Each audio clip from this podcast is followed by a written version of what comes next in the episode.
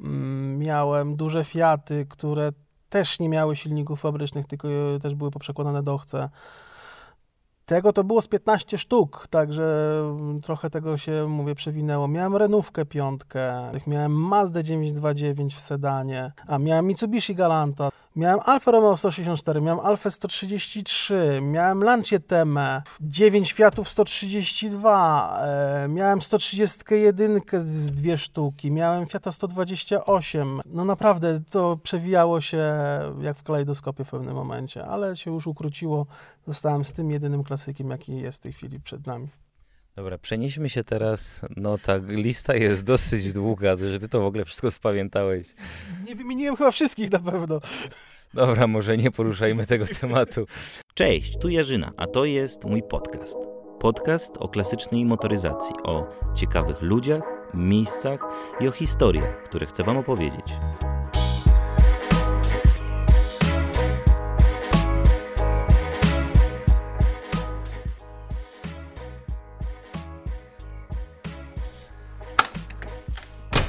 Cześć, witajcie w dzisiejszym odcinku podcastu Jarzyna Film.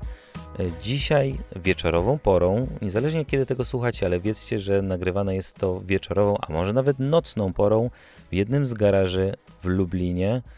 Jest ze mną e, Krzysztof Żurawski, prezes e, lubelskich klasyków nocą. Cześć Krzyśku. Witam, dzień dobry.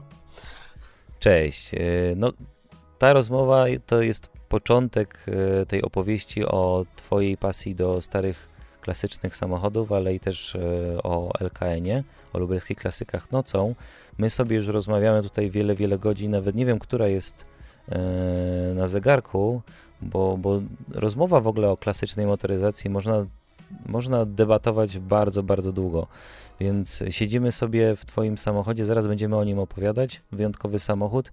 Ja zapytam, zanim przejdziemy do bycia prezesem lubelskich klasyków nocą i całej przygody z LKN-em, to jakby jak zaczęła się ta, ta twoja przygoda, ta choroba, nie wiem, jak, jak to nazywasz w ogóle, pasja? No, można to nazwać tylko i wyłącznie pasją, zamiłowaniem. Urodziła się w bardzo dziwny sposób, gdyż to był czysty spontan, ze względu na to, że mój kolega mieszkający w bloku obok kupił sobie dużego Fiata. I jakoś tak małymi krokami, małymi krokami zaczęło mi się to podobać, że to jest takie łatwe w naprawie, że tu łatwo coś wymienić, wyjąć i tak dalej, i tak dalej. I w jakiś sposób tym się zaszczepiłem. Zacząłem się interesować właśnie polską motoryzacją, mm. potem włoską motoryzacją. Mm, no a patrząc na dzisiejszy ogół, no to to już jest ogólna motoryzacja światowa, jeżeli chodzi o te stare pojazdy, jak i też i współczesne. Ty miałeś tak, że w dzieciństwie zbierałeś e, plakaty nad łóżkiem z samochodami, e, nie wiem, jakieś małe resoraki. Resoraki tak, no były zbierane, no bo to w dzieciństwie tego było najwięcej. E, nomen omen zbierałem jeszcze z Gum Turbo słynne, słynne wkładki, no to rzeczywiście to było to z motoryzacją, a potem to umarło, można powiedzieć, hobby się troszeczkę zmieniło, pasję, a potem nagle ni stąd ni zowąd pojawiło się w tym kierunku. Także jestem z tego bardzo zadowolony, że jakoś tak wróciłem do pasji motoryzacyjnej z dzieciństwa. Kiedy, kiedy pamiętasz, wróciłeś do pasji? Miałem wtedy lat 20. Lat 20, tak. okej. Okay. Czyli człowiek y, wolny, młody może zacząć swoją przygodę. Samochodów, z tego co wiem, y, na swoim liczniku masz już sporo i sporo. zacznijmy od samego początku. Mm, pierwszym moim samochodem, jak i zarazem klasycznym samochodem, był to Ford Escort MK2 z 77 roku, silnikiem 1.1 benzyna. No niestety zbyt dużo się nie, nie najeździłem, gdyż no, był w stanie agonalnym. Miałem wizję remontu auta, ale niestety wizja opłaty OC przekraczające moje możliwości wtedy zmusiła mnie do tego, żeby to sprzedać. Po czym e, potem stałem się posiadaczem Poloneza Borewicza silnikiem 2.0, którego kupiłem w Łomży. I jakoś tak myślałem, że zostanę z tym polonezem, że to już tak będzie bardziej na stałe. Wtedy na pewno zakochałem się w silnikach Dochca, czyli włoskich silnikach dwuwałkowych. Stwierdzałem, że to są naprawdę fantastyczne silniki, porównując je do ohv To były po prostu dwa światy. Dynamika, możliwości po prostu jazdy tym silnikiem. To jest coś, co do dzisiaj, no, no dzięki temu, dzięki temu, w czym siedzimy, to widać. E, potem właśnie stałem się posiadaczem tego pojazdu, no i jako młody człowiek też nie było mi stać na dwa auta, więc niestety Polones e, musiał wyjechać, pojechał pod Kraków, tam e, stacjonuje do dzisiaj, no i wtedy pojawił się Fiat 132 MK2 z 77 roku, który mam go do dzisiaj, a to już jest bagatela, kurczę, 12 lat. No ładna historia. No właśnie, no to siedzimy sobie w samochodzie, powiedz, y, gdzie go kupiłeś. Taki samochód ściąga się z Włoch, czy kupuje się kilka ulic dalej? Ten konkretny egzemplarz został zakupiony w Lublinie od pierwszego właściciela, starszego pana, mm, gdzie na samym początku, jak znalazłem to auto, nie był zbyt skłonny do sprzedaży. Mm, nachodziłem wręcz tego pana dwa lata, żeby mi to auto sprzedał. Zostało mi to auto sprzedane. Nomen omen po bodajże chyba 8 czy 9 miesiącach, jak pan zobaczył, jak ten samochód wygląda, spotkał mnie na ulicy. Był za bardzo zadowolony z tego tytułu, że to auto trafiło w moje ręce. Naprawdę cieszył się z tego, że to auto nie umarło, a dlatego nie chciał mi sprzedać, gdyż jego sąsiad miał Fiata 131 i sprzedał małolatom e, z bloku i te dzieciaki zajeździły to auto po prostu na jego oczach i on nie chciał tego samego losu, żeby, żeby ten sam los spotkał jego auto i nie spotkało. Okej, okay. myślałem, że przy, przyszedł i jak zobaczył, jak dobrze ma ten samochód u ciebie, zaproponował ci kolejny samochód, nie, żeby sprzedać. Już, tak dobrze to nie było, ale bardzo się ten pan ucieszył z tego faktu, że to auto jest, żyje, ma się dobrze, że nie zginęło w czeluściach po prostu, że nie zostało zniszczone. Takich samochodów, y, jak wspomniałeś wcześniej, zanim zaczęliśmy rozmawiać tutaj, z włączonym nagrywaniem, powiedzmy. Opowiedziałeś mi, że takich samochodów jest około 50, kiedyś, nie? Było tak do setki można do policzyć. Setki na pewno. Ale, ale wiesz co, tak się zapytam e, dla e, laika, e, Fiat 125P, a Fiat 132, jakieś e, takie podstawowe różnice, czy to wszystko jest zupełnie inne? Mm, różnice są na pewno, jeżeli chodzi o silniki i skrzynie biegów, no to są dwa światy. Mosty są takie same jak w dużym Fiacie i Polonezie, czyli tak zwane polskie mosty. Są identyczne, tylko że te są lepiej wykonane, więc nie wyją tak jak w większości. Mm, zawieszenie z przodu jest bliźniacze do tego, co jest w dużym Fiacie w Polonezie. Poza wyjątk wyjątkiem jest e, łącznik, nie ma łączniku stabilizatora. Tylne zawieszenie jest inne, bo tu są z tyłu sprężyny, nie resory, więc całkowicie mm, jest inna konstrukcja, mimo tego, że to jest most sztywny. Ale układ kierowniczy na przykład jest ten sam, hamulce są takie same, e, układ e, chłodzenia jest taki sam. Dużo elementów jest wspólnych z tamtym okresem, no bo to jest jednak auto, które wywodzi się z początku lat 70., no i niektóre elementy są dużo, dużo e, tak jakby no, wspólne z tym wszystkim, co wtedy było produkowane we Fiacie, także to widać. Fiat 125P to było marzenie w tamtych czasach, bo w ogóle mieć samochód, nie? A to, no. to była rzecz dla wybranych. Tak, to był samochód typowo dla dygnitarzy, ewentualnie tak zwanych badylarzy, którzy mieli naprawdę duży zapas e, walut, twardej waluty zwanej dolarami.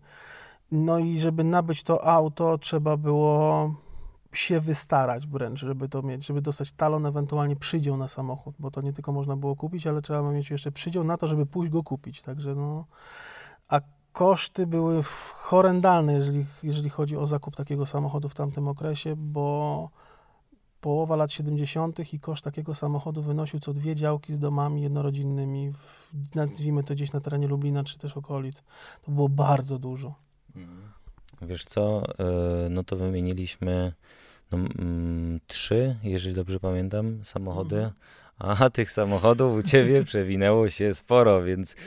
O mój Boże, mm, będzie parę polonezów, e, czego jeden był tylko z ohv reszta to były albo diesle, albo silniki rowera, które mi się trafiały.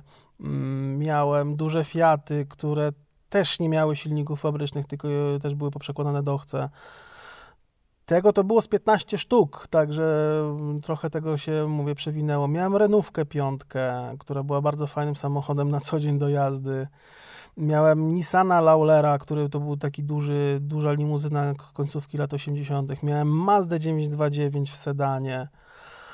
O Boże, nie pamiętam w tej chwili większości samochodów. Musiałem się naprawdę skupić, żeby sobie przypomnieć, co tam jeszcze było, ale było tego trochę.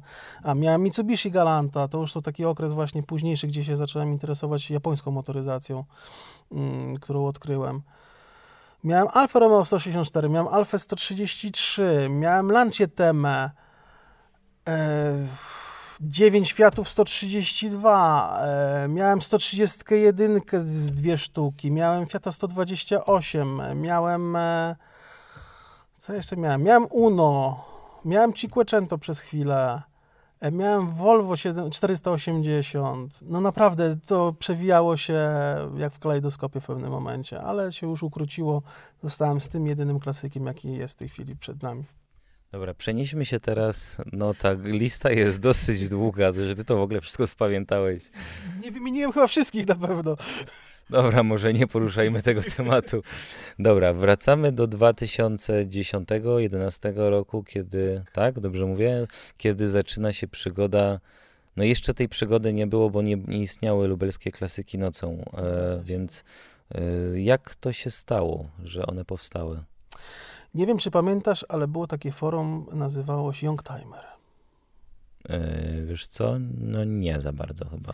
Było to forum skupiające miłośników różnych starych samochodów, klasycznych samochodów, starych samochodów, gdzie nie było podziału, kto ma jakie auto i tak dalej, tylko każdy wklejał swoje auto, jakie ma. Naprawdę, tam był wachlarz pojazdów różnych.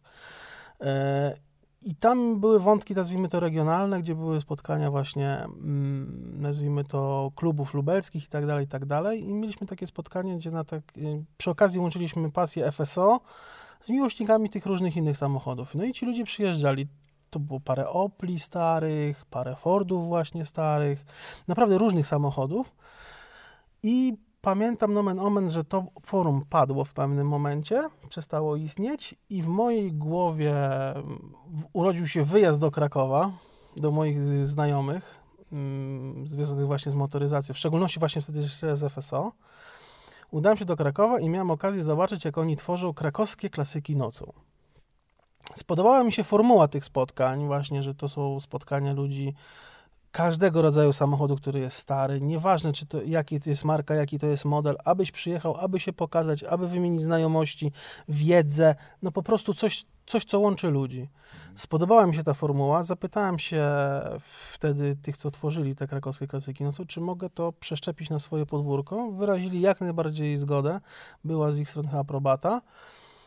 I w lutym, pamiętam jak dziś, zrobiłem e, fanpage na Facebooku, żeby to jakoś do tych ludzi trafić. Nie wiedziałem, jakie to będzie miało przełożenie. Znałem tylko miłośników FSO w Lublinie, a było ich może, nie wiem, z 12, z 15. Nie wiedziałem, ile przyjedzie osób na pierwsze spotkanie. Przyszło do pierwszego spotkania, lało jak nieszczęście, padał przeobrzydliwe ilości deszczu. Bałem się, że nikt nie przyjedzie. I moje zaskoczenie było to, że pojawiło się na pierwszym spotkaniu 60 aut. Ludzi, którzy się nie znali między sobą. W ogóle. Nie mieli o sobie, mówię, tylko ci osoby z FSO miały, miały o sobie jakiekolwiek jakąś wiedzę. Reszta osób była sobie obca, co było dla mnie gigantycznym szokiem. Było to spotkanie, ja też tam na dobrą sprawę nikogo nie znałem, więc było to spotkanie. Kolejne spotkanie było trochę mniej tych samochodów, potem jeszcze mniej, a potem coraz więcej, coraz więcej, coraz więcej.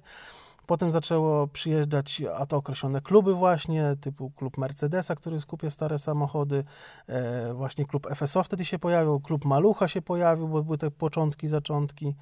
No i tak pomału, pomału, pomału rosło to w siłę, rosło to w siłę. Założyliśmy stowarzyszenie, żeby mieć formę prawną, żeby było łatwiej uzyskiwać jakiekolwiek place manewrowe i tak dalej, i tak dalej, czy też pod hipermarketami robić te spotkania.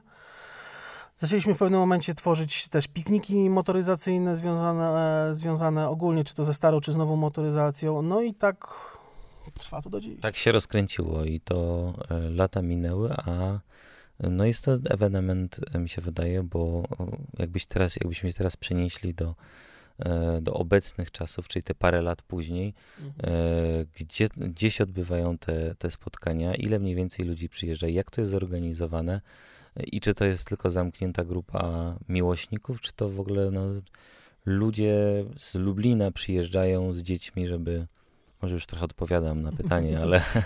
ale, ale... Familijne spotkania są, tak, jak najbardziej. Przyjeżdżają dosłownie familie, żeby być na tych spotkaniach czwartkowych, bo jest to coś ciekawego dla pokazania chociażby tych małych szkrabów, ewentualnie troszeczkę tych starszych dzieci. Patrz, czym jeździł twój dziadek w tym momencie, albo twój ojciec, no bo to już to są ten kolejny, nazwijmy to kolejne pokolenie, więc tak to wygląda. E, skupiamy się pod e, Areną Lublin. Tam jest parking, na którym e, mamy wydzielone dwa sektory.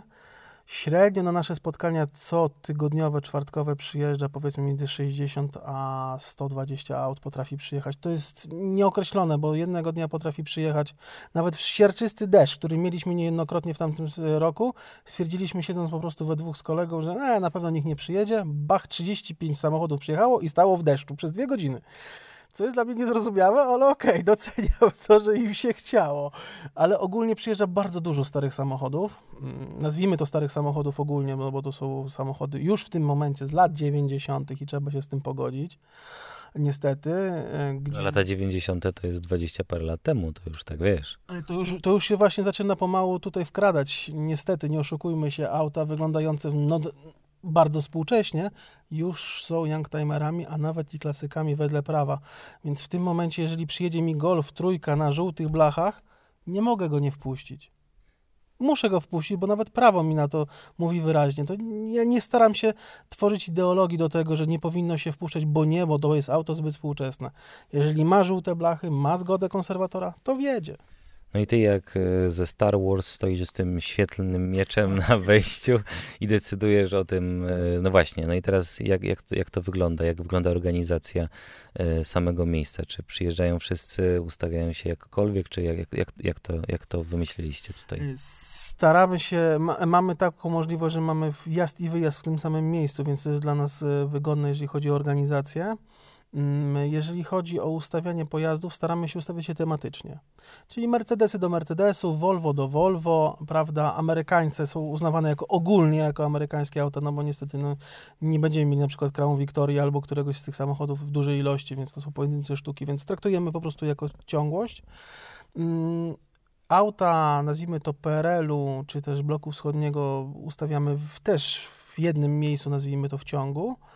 Ewentualnie auta przedwojenne staramy się stawiać jak najbliżej wyjazdu, żeby były po prostu takim punktem kluczowym. Jest to podzielone w sposób logiczny, nie ma z tym jakiegoś większego problemu. Problemem jest w momencie, kiedy auto przyjedzie gabarytowo większe niż jest, czyli najczęściej jakaś amerykańska limuzyna, ewentualnie ciężarówka, więc no to wtedy musimy po prostu je stawiać troszeczkę w innym miejscu, ale tak to nie mamy z tym problemu. Mamy logicznie, tematycznie poukładane, rozstawiamy te samochody, jesteśmy obrędowani w kamizelkach, jesteśmy jesteśmy widoczni, mamy tak zwane pałki właśnie świecące, które pokazują, czy może ktoś wjechać, czy nie może ktoś wjechać, ewentualnie jechać e, za kimś, kto pokazuje, gdzie ma zaparkować.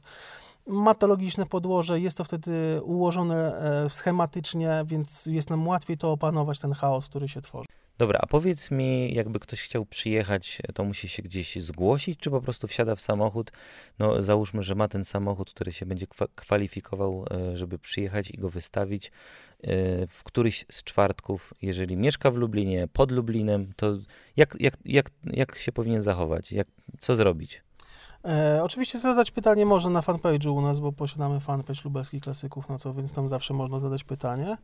Mm, jeżeli ktoś nie ma pewności, czy jego auto według niego nie spełnia norm i tak dalej, zadać może to pytanie, wtedy uzyska odpowiedź na to, czy auto wedle się nadaje lub nie. E, nie trzeba się nigdzie zapisywać, nie jesteśmy, jesteśmy stowarzyszeniem, mamy formę prawną, ale nie skupiamy e, członków. My mamy tylko tą formę prawną właśnie tylko i wyłącznie po to, żeby łatwiej nam było koordynować niektóre rzeczy na terenie imprez, czyli wynajmowanie placów, udogadywanie się ze sponsorami różnego typu i tak dalej, Mm, I to jest tylko i wyłączny cel stowarzyszenia. To była najprostsza forma po prostu posiadania, bycia formą prawną. A powiedz mi, poza spotkaniami czwartkowymi organizujecie jakieś imprezy, um, nie wiem, jakieś rajdy, jakieś coś, coś jeszcze poza tymi spotkaniami cyklicznymi? To i tak już jest, to i tak już jest dużo, dlatego że tych miast w Polsce, jak też rozmawialiśmy wcześniej e, przed nagraniem, nie ma zbyt dużo, które co tydzień e, organizują tego typu spoty, czy też, no to są rodzaje spotów. E, no i z taką frekwencją, ale coś jeszcze macie w swoim repertuarze? Tak, posiadamy. Robimy pikniki tematyczne, jeżeli chodzi o motoryzację, ale związane z motoryzacją w jakimś takim kluczowych momentach, nazwijmy to. Czyli to jest otwarcie sezonu, zamknięcie sezonu. E, staramy się robić pikniki z okazji Dnia Ojca, gdyż jest to święto trochę zapomniane, niestety. i próbujemy jednak pokazać, że tatusiowie też są i też, a większości się interesują motoryzacją, więc warto, warto żeby pokazali się w, tym, w tych dniach y, z dziećmi. E, też robimy pikniki z okazji święta patrona kierowców, czyli Krzysztofa. Jest to najlepszy pomysł po prostu w tym czasie, żeby coś takiego zorganizować i trafiamy w punkt. Mm, staramy się też szkolić osoby, które posiadają stare samochody na ośrodku do szkolenia techniki jazdy na płycie poślizgowej. Jest to przydatne ze względu na to, że większość tych starych samochodów, jak sam wiesz, nie posiada ABS-u, wspomagania kierownicy, różnych systemów, które są w współczesnym samochodzie, który nam pomaga. I nie oszukujmy się, ludzie tymi starszymi samochodami jeżdżą po całej Polsce, jak i Europie, więc warto, żeby dwa razy do roku staramy się robić takie szkolenia, właśnie po to, żeby te osoby w jakiś sposób były zaszczepione z tym, jak się zachować w momencie jakiegoś zagrożenia. Czyli właśnie jakieś ślisko, jak jest jakaś przeszkoda terenowa się pokazuje i tak dalej, i tak dalej. Jest to nasza inicjatywa i widzimy, że to się bardzo dobrze w cudzysłowie sprzedało, że ludzie z tego korzystają i mają to na uwadze. Chociaż początki były trudne, bo dużo osób, jak proponowaliśmy, żeby przyjechało na to, żeby to mm, spróbować, żeby zobaczyć, jak się będą zachowywać, ich odpowiedź była najczęściej taka, że e, oni się boją. Oni się boją tego, że nie umieją jeździć. Ale właśnie o to chodzi. Pokazujemy to, jak trzeba się zachować. Są instruktorzy, którzy pokazują, co trzeba zrobić w danym momencie, jak się zachować. Instruktorzy posiadają wiedzę na temat wszelakiej motoryzacji, jaka jest. Czy to są, będą ciągniki siodłowe, czy to będą samochody osobowe, czy motocykle. Oni pokażą, jak się zachować w momencie, kiedy jest niebezpieczeństwo. Także robimy takie szkolenia. E, no, ty jesteś prezesem e, lubelskich klasyków nocą i nieprzypadkowo nim jesteś, bo interesujesz się dosyć mocno motoryzacją i to nie tylko motoryzacją w Polsce, czy polską motoryzacją, ale też i motoryzacją e, zagraniczną, tak powiedział. Mhm. E, I teraz powiedz coś więcej o tej swojej pasji, o tym. E, to nie tylko polska motoryzacja, ale i też mm, masz dosyć dużą wiedzę na temat włoskiej motoryzacji i ostatnio japońska. Tak. Co cię w niej urzeka tak bardzo? Japońska motoryzacja mi się podoba, e, w szczególności lata 80. i 90. Rozwój elektroniki w ich samochodach. To jest coś, co w Europie nie występowało. Dopiero można powiedzieć, ostatnie 15-20 lat jest takie nawiązujące do tego etapu, gdzie można zobaczyć, że w latach 80. E, były różne systemy pomocowe, były nawet nawigacje w latach 80., które były montowane już w pojazdach japońskich gdzie w Europie o tym dopiero myślano w jakikolwiek sposób. E, takie smaczki są właśnie ciekawe w tych japońskich samochodach, jak chociażby jest, są auta, limuzyny z tamtego okresu, gdzie mm, pasażer siedzący z tyłu ma wręcz gigantyczną władzę nad tym, co się dzieje w samochodzie, że w każdej chwili może na przykład wyłączyć z tylnego siedzenia radio tutaj przy kierowcy, bo mu się nie podoba, co jest no, niespotykaną rzeczą nawet w dzisiejszej dobie e, są pewne rodzaje takie chociażby smaczki. Posiadałem Mazda 929 z 1984 roku i miałem e, budzik w samochodzie. Co nie jest normalną rzeczą, nawet w dzisiejszych autach. Że nie wiem, może właściciele Mazdy śpią w samochodach. No, to... no w sumie to było trochę nudne auto, tak, ale mówię, to było coś takiego dziwnego. Większość e, rzeczy, wyświetlacze, na przykład cieko krystaliczne, to, to jest wymysł japoński w większości. Tam to się rodziło. E, tam to powstawały właśnie ciekawe, ciekawe, czy to bryły samochodów, czy też wyposażenia. A włoska? Włoska motoryzacja to jednak stylistyka. Trzeba tutaj oddać im hołd, jeżeli chodzi o projektowanie samochodów, to dzisiaj, do dzisiaj szkoła włoska jest najlepsza. No nie ma lepszej szkoły, jeżeli chodzi o projektowanie aut z zewnątrz i wewnątrz. Jakby tak Włosi się z Japończykami dogadali, to... Raz się dogadali im, to nie wyszło. Okej. Okay. Raz tworzyli, to była, jeżeli dobrze pamiętam, Alfa, Alfa Sud jeżeli dobrze pamiętam, nie chciałbym w tej chwili skłamać, powstało takie Alfa Romeo, połączyła się na chwilę z japońską motoryzacją. Niestety samochód był przaśny i zgnił. Okej. Okay. Krzyśku, z tobą można byłoby rozmawiać i, i te osoby, które znają e, Krzyśka, to wiedzą, że mógłby opowiadać o motoryzacji całymi dniami, całymi nocami, ma dużą wiedzę. Zna też bardzo dużo ludzi w Polsce, więc to jest sama przyjemność. Może jeszcze będzie okazja, żeby się spotkać i kontynuować E, te nasze opowieści. Na tą chwilę bardzo Ci dziękuję za opowieść o Twojej motoryzacji, o Twoich przygodach, o, o lubelskich klasykach nocą. Powiedz mi tylko dla osób, które mm, nie są z Lublina, no powiedzmy, że nigdy nie były na spotkaniu, Mhm. jak najłatwiej Was znaleźć y, w, w internecie. No w- tylko w tym momencie i wyłącznie Facebook jako lubelskie klasyki nocą, tam jest nasz fanpage, tam skupiamy całą wiedzę, jak i zdjęcia motoryzacyjne związane z naszymi spotkaniami i tam informujemy na temat e, spotkań, które się odbędą. Normalnie spotkania odbywają się w czwartki od godziny 20 pod Areną Lublin. No tak, nagrywamy to w 2020 roku, więc wszyscy wiemy, jaka jest, jaka jest sytuacja. Jak słuchacie tego e, później, e, gdzieś w przyszłości, to wiedzcie, że lubelskie klasyki nocą są e, co czwartek w sezonie, e, więc ja też serdecznie zapraszam. Może będzie okazja, żeby kiedyś przyjechać e, i, i wziąć udział w imprezie, w spotkaniu. Dziękuję Ci bardzo za, za poświęcony czas, za te opowieści Dziękuję I- również. i Dziękuję również. i, ma, I mam nadzieję, że, że, że będzie okazja jeszcze pogadać. A Was już teraz zapraszam na kolejny odcinek podcastu Jerzy na Film. Cześć, do usłyszenia.